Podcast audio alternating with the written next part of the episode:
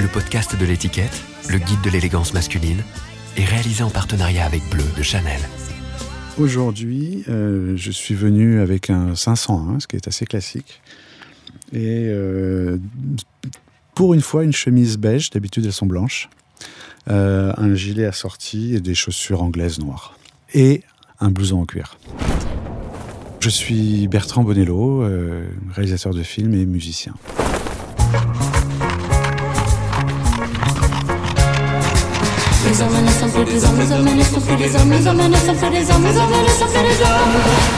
Habitude, le podcast du magazine L'étiquette. J'ai grandi euh, dans les années 70, donc ils étaient très 70, hein, c'est-à-dire euh, euh, le jean euh, pour ma mère un peu, un peu évasé en bas, beaucoup de chemisiers. Mon père exerçait un métier qui demandait d'être en costume, donc euh, costume cravate. On habitait dans le sud de la France, donc peu de manteaux et c'était très très très 70s. Quand je dis que ma mère était un peu la femme Saint-Laurent, c'est aussi une histoire d'époque. C'est-à-dire que quand Saint-Laurent crée euh, Rive Gauche en 68, euh, ma mère doit avoir 25-26 ans. Enfin, ça, parle à sa génération très fort. Saint-Laurent avait l'obsession euh, de parler à cette jeunesse-là aussi, d'aller un peu plus dans la rue, d'où la création Rive Gauche. Et je pense que ma mère a dû avoir très tôt un smoking Saint-Laurent et qu'elle a gardé toute sa vie il a, su parler à cette génération-là. Ma mère était aussi obsédée par l'esthétique Saint-Laurent, pas uniquement les vêtements, mais aussi euh, le, les, appartements, les maisons, les tableaux. Donc c'est vrai que j'avais euh, une connaissance de ça.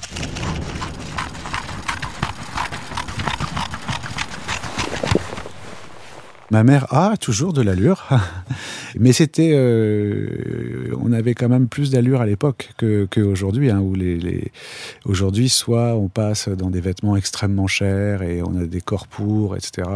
Sinon c'est très très, tout est un petit peu gris. Euh, L'époque était euh, plus flamboyante. Y avait, c'était un truc que j'ai essayé de faire beaucoup dans Saint Laurent, hein, c'était de montrer que les personnages étaient dans une mise en scène d'eux-mêmes. Alors qu'aujourd'hui, ceux qui le sont euh, sont plus dans un narcissisme. C'est moins jouissif, c'est moins, c'est moins évident en fait. Mais c'était une époque euh, évidemment flamboyante. Après, les années 80 sont passées par là et il y a eu un basculement. Euh, alors d'une manière générale du monde, euh, mais aussi vestimentaire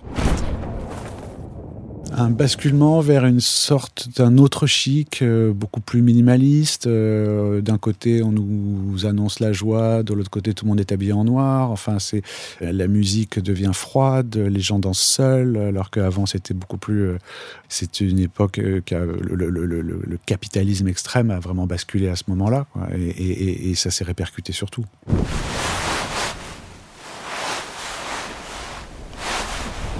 Jeune enfant, j'étais un peu habillé toujours de la même manière. J'avais euh, inlassablement euh, des Stan Smith qui sont revenus à la mode euh, genre 30 ans plus tard. Un jean et puis un, polo Lacoste ou des t-shirts des t-shirts d'hiver. Ils auraient peut-être aimé que je, m'habille un peu mieux, que je fasse plus d'efforts. Moi, j'étais très bien comme ça. Je me suis intéressé à la mode bien plus tard.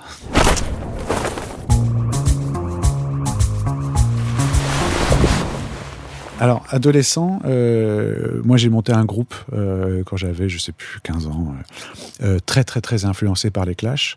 Et les Clash restent pour moi le groupe le mieux habillé du monde. Et toujours, enfin, il n'y a plus aucun groupe ne s'habille aussi bien que les Clash.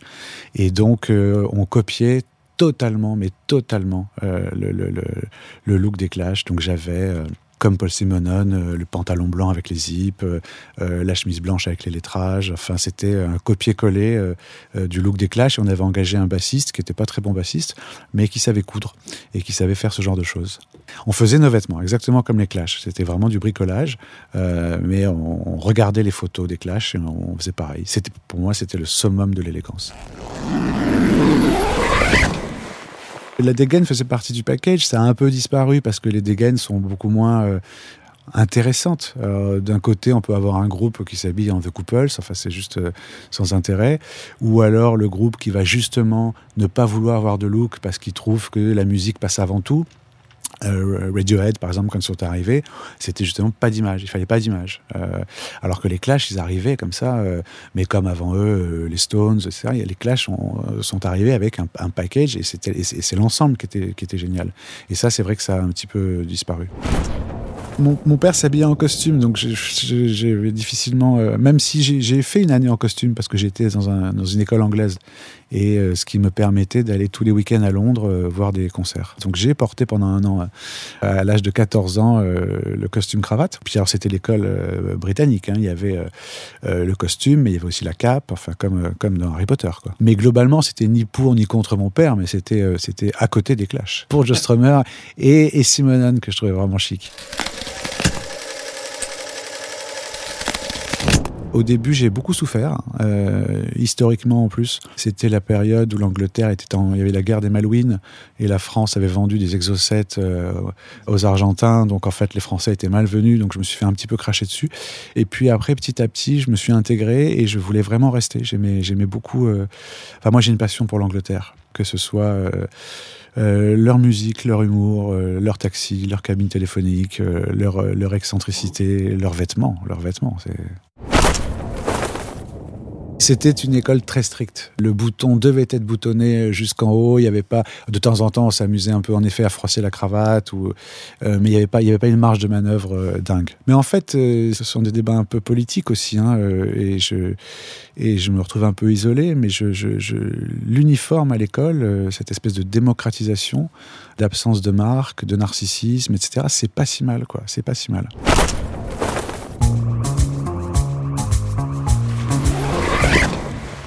J'arrive à Paris euh, le lendemain des résultats du bac, donc à 17 ans et quelques. C'est une époque euh, pré-internet. Donc euh, c'est vraiment le provincial qui débarque à Paris et qui ne connaît personne et les, liens sont difficiles à faire. J'ai trouvé un travail très rapidement dans un studio de répétition de musique et là ça m'a permis de me lier avec énormément de gens et d'amorcer ma première partie de carrière qui était vraiment la musique. Mon look, il a quand même euh, pas beaucoup bougé. Hein. C'est-à-dire que j'ai très vite adopté. Euh, enfin, j'étais encore euh, obsédé par les clashs. Et puis après, j'ai très vite adopté quelque chose qui est la chemise blanche tout le temps. Voilà, que j'ai encore. Hein. C'est un modèle que j'aimais. Puis j'ai trouvé un, quelqu'un qui, me l'a refait depuis maintenant 30 ans. Et Doc Martens, toujours, toujours. Et puis après, un, cuir. ou alors, ce que j'ai adopté, que j'adopte encore beaucoup, c'est il n'y a rien de plus simple, mais c'est quand même c'est le 501 et le t-shirt blanc côté James Dean. Voilà.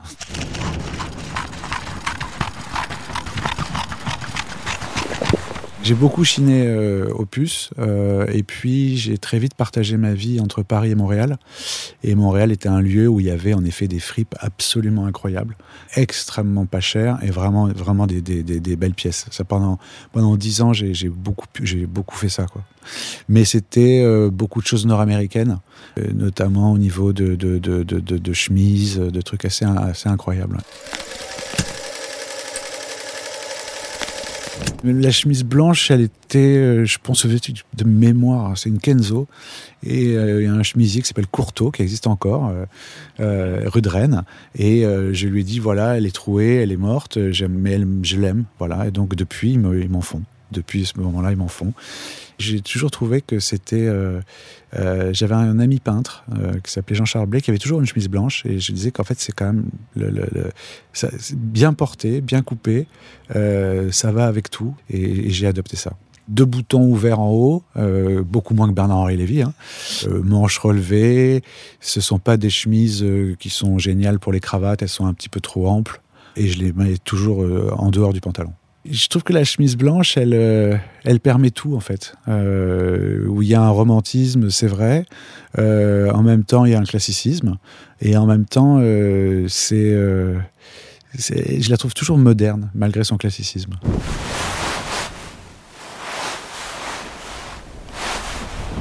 Quand j'étais jeune homme, je, j'avais tellement trouvé mon style en fait euh, que j'aimais bien aussi parce qu'il était hors mode. À la fois il passait tout le temps et à la fois il était hors mode. Je l'agrémentais, on va dire, euh, de, petites choses, mais ce côté en effet euh, chemise blanche, je l'ai eu très tôt et je me sentais regardé comme ça. Mais je me sentais regardé parce que c'était à la fois pas grand-chose et personne, personne ne mettait ça. Les gens cherchaient des chemises plus sophistiquées ou avec des motifs ou avec des couleurs ou des t-shirts. Et que moi j'aimais bien cette simplicité. Et que je l'aime toujours d'ailleurs. hein.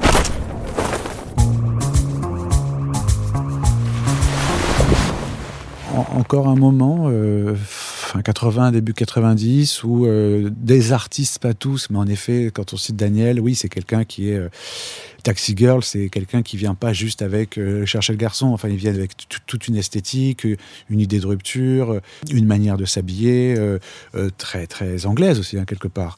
Moi, ça m'intéresse de regarder le, le style de, ces gens-là.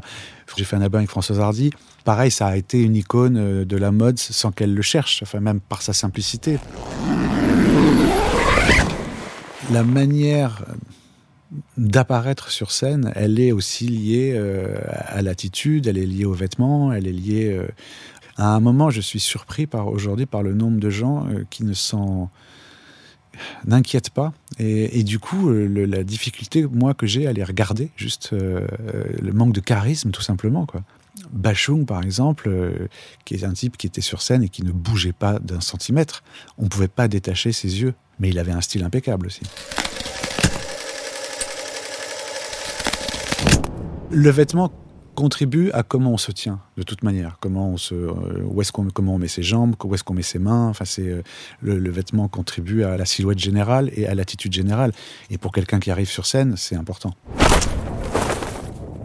Je pense avoir fait quelques bro fashion faux pas, euh, ça c'est certain. Probablement pendant ma période canadienne euh, il y a des moments où j'ai dû acheter des choses qui n'étaient pas pour moi, quoi. Qui n'étaient pas pour moi, c'était euh, peut-être quand j'étais obsédé un peu avec le hip-hop, etc. J'aurais pas dû. Des choses un peu trop larges. En plus, je suis pas grand, ça m'allait pas, mais euh, c'était très confortable. hein.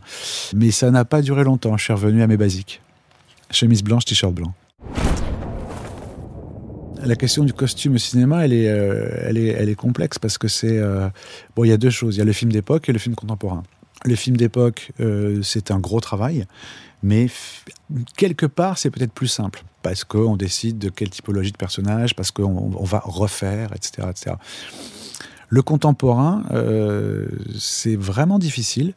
Comment arriver euh, dans une époque où rien n'est très remarquable euh, à faire une silhouette avec un personnage sans pour autant qu'il y ait des signaux qui s'allument en disant regardez euh, c'est original il a ça. Je trouve ça plus difficile le travail des... au César par exemple on, ré- on récompense toujours les, euh, les films en costume pour, le, costume alors que je trouve le travail sur le contemporain beaucoup plus complexe. Là je viens de finir un film dans, lequel il y a une période euh, 1910 une 2014 et une futuriste, finalement, c'est la période 1910 qui a été la plus simple à trouver. Euh, je dis pas à fabriquer, hein, mais à trouver. 2014, euh, c'est un Léa Seydoux joue une espèce d'actrice ratée à Los Angeles. Donc on a finalement trouvé assez vite deux tenues qui sont pas vraiment belles, mais qui la dessinent fortement, enfin qui dessinent le, personnage. 2044, c'était beaucoup plus compliqué. On a opté au niveau du costume euh, pour euh, des choses. Bon, après, c'est tout un concept futuriste hein, duquel, euh, dans lequel l'intelligence artificielle a pris le pouvoir sur le monde, euh, a débarrassé euh, les humains de tous leurs défauts, l'ego, le narcissisme. Donc, ce sont des vêtements sans séduction, avec évidemment un, travail très écologique sur les matières, mais sans séduction, sans vraie forme. et en même temps, c'était pas facile à faire parce qu'il faut pas non plus que ce soit moche. Donc, comment arriver à dessiner une ligne pour un vêtement qui n'est pas fait pour séduire? L'inspiration est venue, euh, est venue un peu d'images. Ce sont des choses qui commencent un peu à arriver, notamment sur les textures. hein. Et puis après, après, c'est des, des- on, fait, des dessins, on fait des, voilà, puis on fait des essais.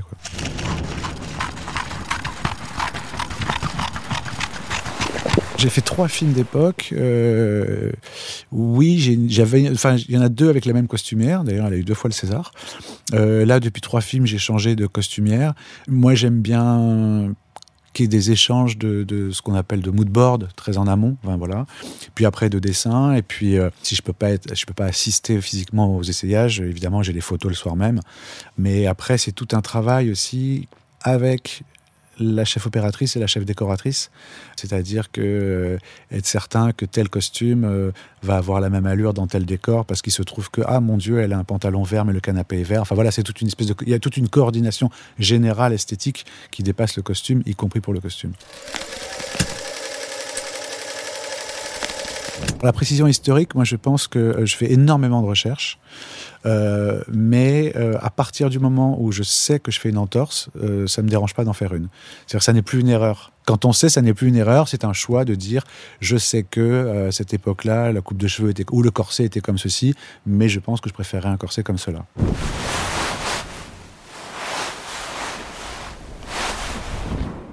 Léa, elle a, elle a, une élégance naturelle. Après, moi, j'essayais beaucoup de la pousser parce que il n'y a pas que le vêtement, il y a aussi euh, comment on bouge avec.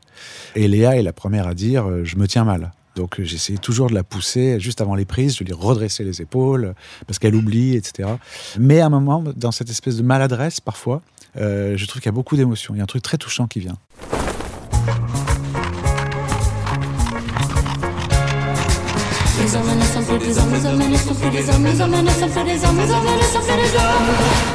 Habitude, le podcast du magazine L'étiquette qui parle d'habits.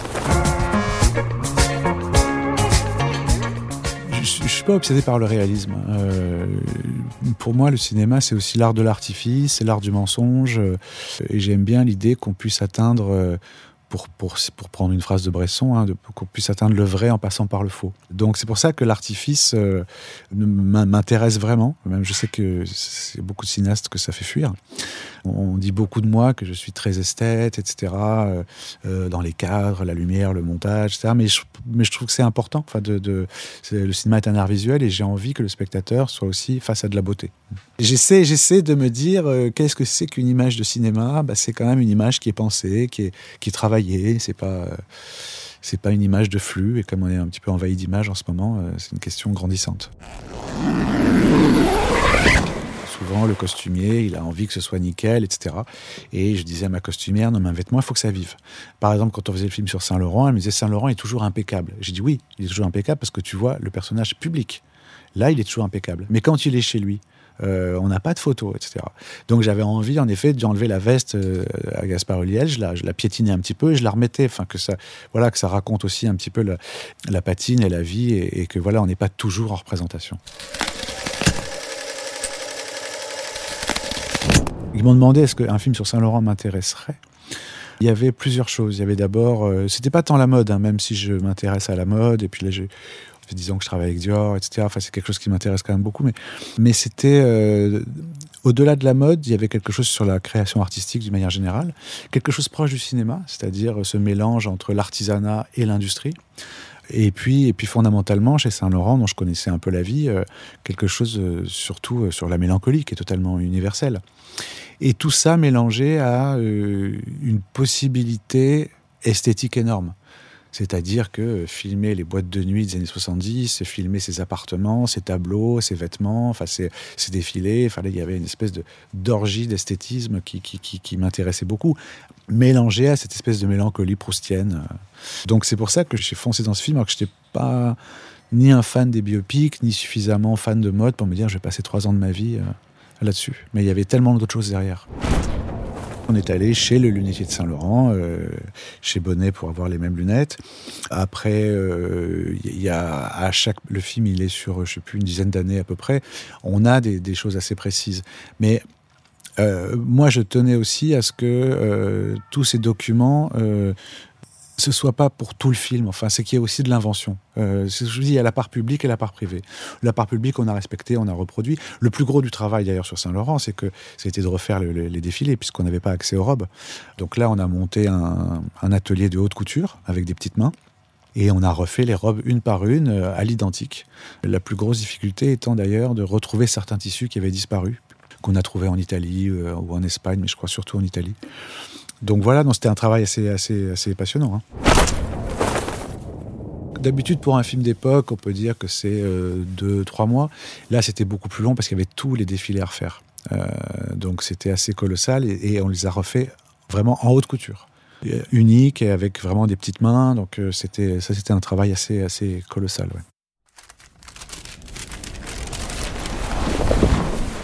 Il est très récent, Saint-Laurent.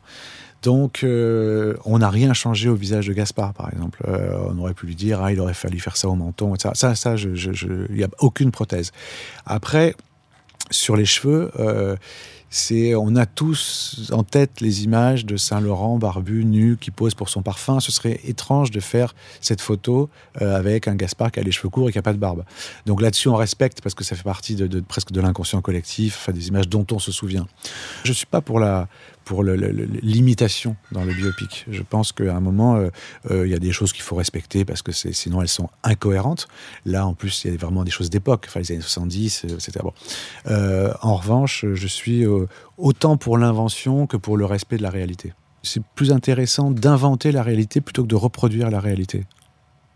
Dans les deux cas, il y a de la réalité. Mais dans un cas, il y a une vague reproduction et dans l'autre cas, il y a de l'invention. Le premier travail que j'ai fait sur Saint-Laurent, en effet, c'était une énorme documentation. Bon, on commence toujours par la biographie la plus simple, la plus classique pour avoir des repères chronologiques. Je crois que c'est celle de Le Lièvre. Puis ensuite, Alice Drake. En effet, il y a des choses beaucoup plus intéressantes qui arrivent. Et puis après, puis après, c'est, il faut, euh, c'est pas 4, mais euh, c'est 25 euh, livres. Et souvent, on lit un livre pour et on va, on va en tirer une phrase, un détail, un objet, une anecdote.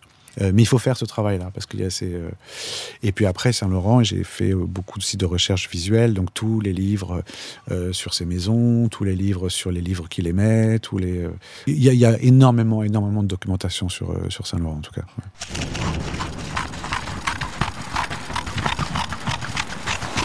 Quand on fait un film, on pense aux vêtements d'une manière générale et après on pense à la progression. Il y a des choix qu'on fait qui sont vraiment très très invisibles. Hein. Mais par exemple, c'est au fur et à mesure du film supprimer une couleur ou arriver dans une certaine tonalité ou euh, changer de moins en moins de vêtements. Enfin, c'est des. Euh, euh, mais l'évolution de la couleur dans la chronologie du film, ça c'est quelque chose auquel je réfléchis beaucoup avec la chef opératrice notamment. Par exemple, euh, il y a une très longue scène d'ouverture dans, le film qui va sortir, La, Bête, et euh, j'étais obsédé euh, dans le fait que Léa porte une, une, espèce de robe vert d'eau, voilà, qui allait très très bien avec sa blondeur. Et elle porte une fortunie, en fait, une fortunière de, cette couleur-là. Et la scène dure 12 minutes, hein, donc je savais que c'était très. Et c'est l'ouverture. Donc je savais que c'était très important d'avoir une silhouette forte, et donc la couleur aussi. Maintenant que tout est quasi filmé en digital, euh, c'est différent euh, que le, 35 mm. Bon, moi, dans mon film, il y a une partie en 35. Ce qu'on voit à l'œil euh, quand on, filme en 35, en fait, on, retrouve y compris dans la sensualité, y compris dans le. J'aurais pas pu faire moi la Polonide ou Saint-Laurent en digital. Enfin, il y a toute la sensualité du tissu et ce sont deux films pour lesquels la sensualité du tissu est vraiment très importante. Elle aurait disparu. Donc j'avais vraiment besoin du 35, même, même juste pour le vêtement. Quoi. C'est, euh, euh, et pareil sur la partie en 1910 de la bête, j'avais besoin de ça. Quand on passe en digital, c'est vrai que parfois on a des surprises. Euh, bon, il y a des surprises qu'on peut anticiper, c'est-à-dire des trucs que le digital encaisse moins. Euh, les rayures, certains motifs, des moirages, des choses comme ça, etc. Et puis, et puis il, y a des, différences qu'on anticipe un peu moins bien. Alors, c'est mieux maintenant qu'il y a quelques années parce que les caméras se perfectionnent. Euh, mais bon, voilà, quand, quand on fait des essais caméra, on les fait quand même en costume. Alors, le dos rouge, euh, dans lequel je joue, est un film un peu particulier parce que c'était parti pour être un documentaire tourné en trois jours et c'est devenu une fiction tournée en trois ans. Et tout était euh, ah bah là on peut trois jours là, puis après c'est quatre jours, trois mois plus tard, puis il y avait tellement d'acteurs que, les disponibilités étaient complexes. Donc je me posais absolument plus du tout de questions sur comment m'habiller. Enfin, il y a des faux raccords de cheveux, mais qui sont incroyables. Euh, mais c'est un tout petit film comme ça, mais que, j'aime. Alors d'un côté, j'ai adoré le faire, mais moi j'ai beaucoup de mal à me regarder, donc je peux pas dire que j'aime le voir. Et puis on avait opté en effet pour la Rolex, des trucs comme ça, bon, que j'ai gardé pendant les, toutes les, journées de tournage. Mais sinon, c'est des vêtements à moi. Enfin, c'est euh, tout c'est beaucoup tourné chez moi. Il y a quelque chose qui est très simple à cet endroit-là.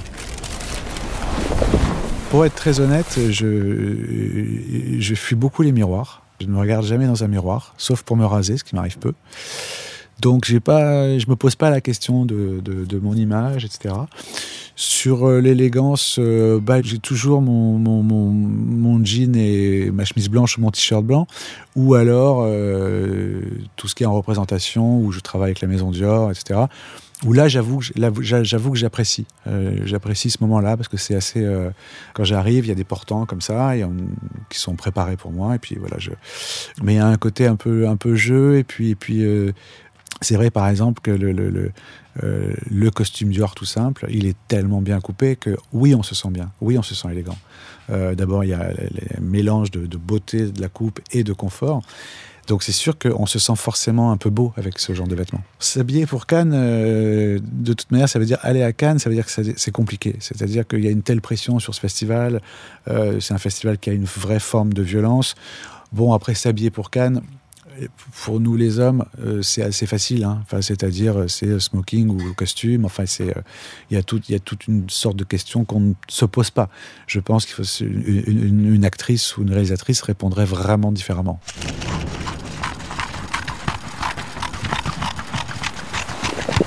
une pièce à sauver lors d'un cambriolage. Euh, oh, je, peut-être vêtement mon cuir, quoi.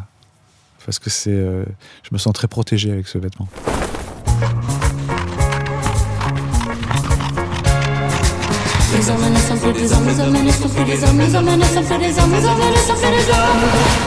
Habitude, le podcast du magazine L'étiquette.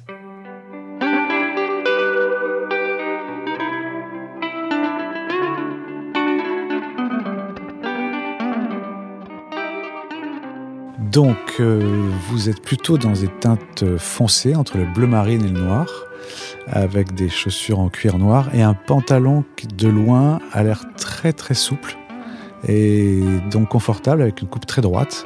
Euh, un manteau, un manteau qui descend aux genoux, bleu marine, col relevé.